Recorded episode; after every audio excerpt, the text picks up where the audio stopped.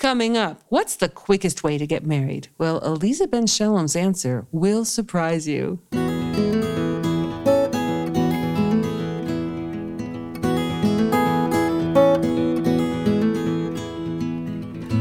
Everybody, to At Home in Jerusalem, the podcast on Aish.com. I am your host, Heather Dean. And this week, Aliza Ben Shalom is back. And this time, she's talking with me about the quickest way to get married. Not only is Aliza familiar to many of our listeners from her popular dating advice column here at Aish.com, she is the author of the book Get Real, Get Married. And she is known to many as the marriage minded mentor by clients from all over the world who want clarity in dating for marriage. For more information about Aliza's important work and to invite her to speak in your community, just visit marriagemindedmentor.com. That's marriagemindedmentor.com. Welcome back, Aliza Ben Shalom, to At Home in Jerusalem. Hi, thanks for having me. In your book, Get Real, Get Married, you write, Often the quickest path to marriage is to stop dating and organize your health, living situation, job, and personal life, and start dating yourself. So, Lisa, first things first, tell us why it is not counterintuitive to stop dating. Nobody likes to hear this. They're like, I don't understand. If I stop dating for two months, you're going to tell me that I'm going to find somebody even quicker? And I'm like, yeah. And th- th- no way. I, I can't. I don't have time. And they give me all sorts of excuses. Mm-hmm. I'm 25. I'm 35. I'm 45. I'm out of time, Aliza. This has to happen now. I say, if you want it to happen now, then let's put it on pause for the moment get something straightened out that might not be straightened out in your life that you need to put an amount of focus and attention on, even a short time. It could be a week, it could be a month, it could be longer. Mm-hmm. And then go back to dating and be able to focus there mm-hmm. and be able to not have this other thing, whatever it is, on your mind. Mm-hmm. If it's a health issue, let's work through it. Go to the doctor, get the checks that you need. If it's something like moving or having a transition with your job, figure those things out. Don't try to find a spouse and do those simultaneously. Mm. It's very taxing to the system and it doesn't usually work out so well. And you're not so present in dating when you're doing two things at once. Mm-hmm. I hear. Okay. So, what do you tell the person who says, I don't need to take the time to stop and evaluate myself in my life because I'm the same person I was last year and so was my life? Great. So, as we know, we all change over the course of time. And if a person can't look in the mirror, not the physical mirror, but the self reflection mirror, mm. and see that shift and growth, then we really have to take time to see it. And if there really is no growth, if really they're not shifting, then we got to rattle them up a little bit.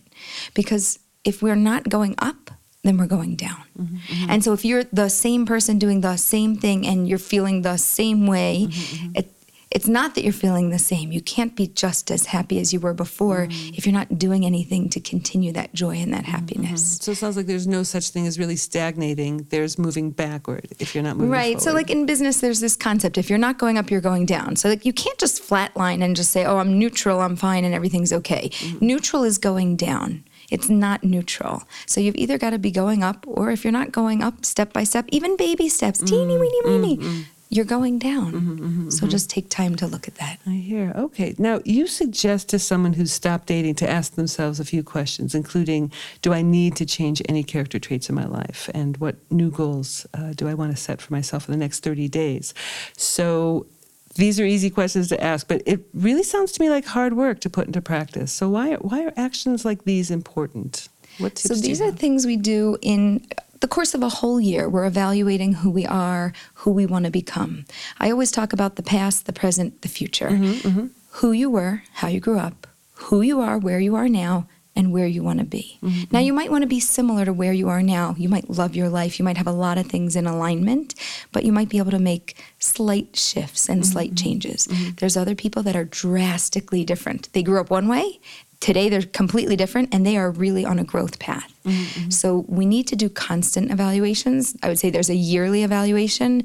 And then, as you said, these monthly check ins just who am I, where am I, what am I doing, and am I on the right path that I want to be on? Okay, so let's say we're on that monthly check in and you're saying to you know like now i think there's this catchphrase that i really like actually because you'd mentioned like taking 30 days so it's called the 30 day challenge right Mm-hmm. so do you actually work with people on their 30 day challenge and actually come up with a plan so i want to change this one thing and do you have an example of where yeah I love action plans. Love. Mm-hmm. So I've had clients who have um, dealt with, let's say, moving. For example, they either want to, if they're living at home, they want to move out of home, or if they're living with roommates, they don't like the situation, they want to move somewhere else, mm-hmm, or mm-hmm. moving countries. Mm-hmm. And they say, "Well, I want to do something. I'm thinking about it. You know, when the right opportunity comes up, I'll, you know, figure something out."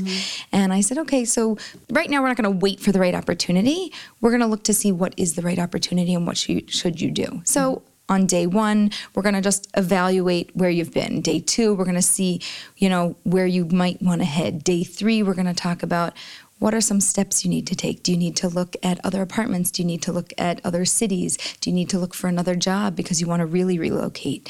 And then we would just take these baby steps. And by day 30, maybe we'll decide to do something. Maybe we won't, but we'll have evaluated everything and we'll have taken steps to mm-hmm. try to make something happen. Mm-hmm. If the road isn't opening up, if there's like a roadblock and we have to take a detour, so we take a mm-hmm. detour, but we have to head in the direction that we want to go to try to get the results that we want to get. Right. You know, it, I can see how it sounds great on paper, this idea about uh, moving and taking a pause in the dating part of your life. But for someone who's not in a relationship and yet planning to move to a different city, maybe even a country, uh, but they really, really wanted to get married, why is that not the time to start a new relationship?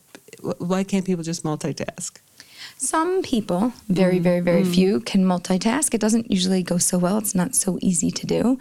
If you're moving from a city or a country, it's moving is one of the top three. Getting married is one of the top three. A new job and mm-hmm. moving. Mm-hmm. That's right. Mm-hmm. Like of, Um, yes, of upheavals, sure. right of the most stressful things that we do in our lives. So doing two simultaneously is not really a good idea. And not only does it slow the process down but it exhausts us mentally and physically. And when you're dating you want to be your best. You want to be you know completely present sitting with somebody speaking with them connecting with them. I can't connect with you if i have to meet with an agent tomorrow to look at a location and i'm worried that i might not wake up in time because da, da, mm-hmm. da, da, da. and mm-hmm. you know i'm moving and so hey i don't know if i'm going to live in the same city as you and do i like you enough? And now i'm not going to live in the same city. And all of a sudden their head spins out and now we don't know the difference between do you not like the location you're moving to? Are you not sure about the person you're dating? Everything's too mushed up. So when you separate out the things that you're doing in life you can more quickly and more gracefully move through one mm-hmm. side. Do it. Mm, done and now focus on the other Okay. Now, since we are talking about in this particular segment about the quickest way to get married is to consider stop dating, there are people that stop dating because of burnout. Just Yes. I, I've been dating and dating, dating. It's the wrong person after wrong person. I'm just burnt out, need a break, but I want to get married more than anything else. So Yes. you must be hearing that constantly in your work. Burnout, yet I want more than anything to get married. So how do we how do we work through that? So we definitely take a break. Love breaks when there's burnout because it rejuvenates a person and it brings them back to themselves. It grounds them and it brings new energy and new mm-hmm. life. Mm-hmm. I have seen people take a break for, again, a week. I've seen people take a month, six months, and I've even seen people take a year. And somebody the other day called me and said, I've been on a dating break for five years. Don't know if you would have recommended that, but that's kind of what happened in my life. But here I am.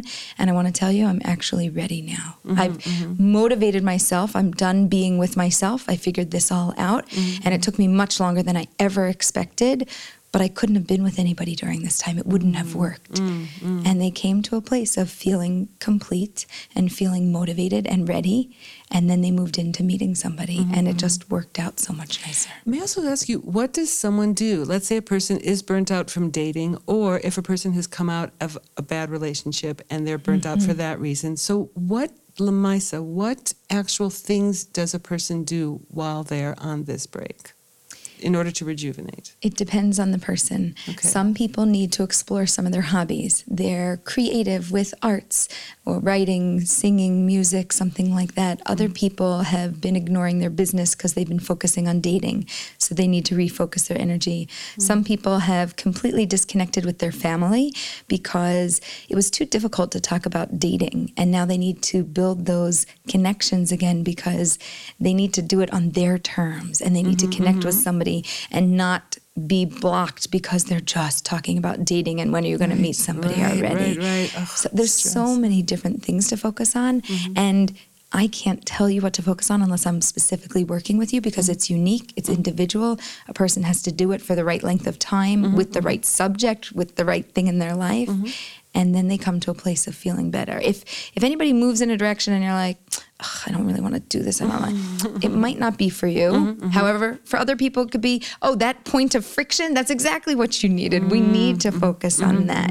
Wow. So a person has to get to know themselves really well to be able to know the answer to that question. So lovely. Great. Fascinating stuff. Thank you very much for speaking with us today about the benefits to taking a break from dating, Aliza Ben Shalom. Thank you so much for having me. And there are many excellent articles and classes on Aish.com about dating, and many of which are written by Aliza Ben Shalom, so check them out. And thanks for listening.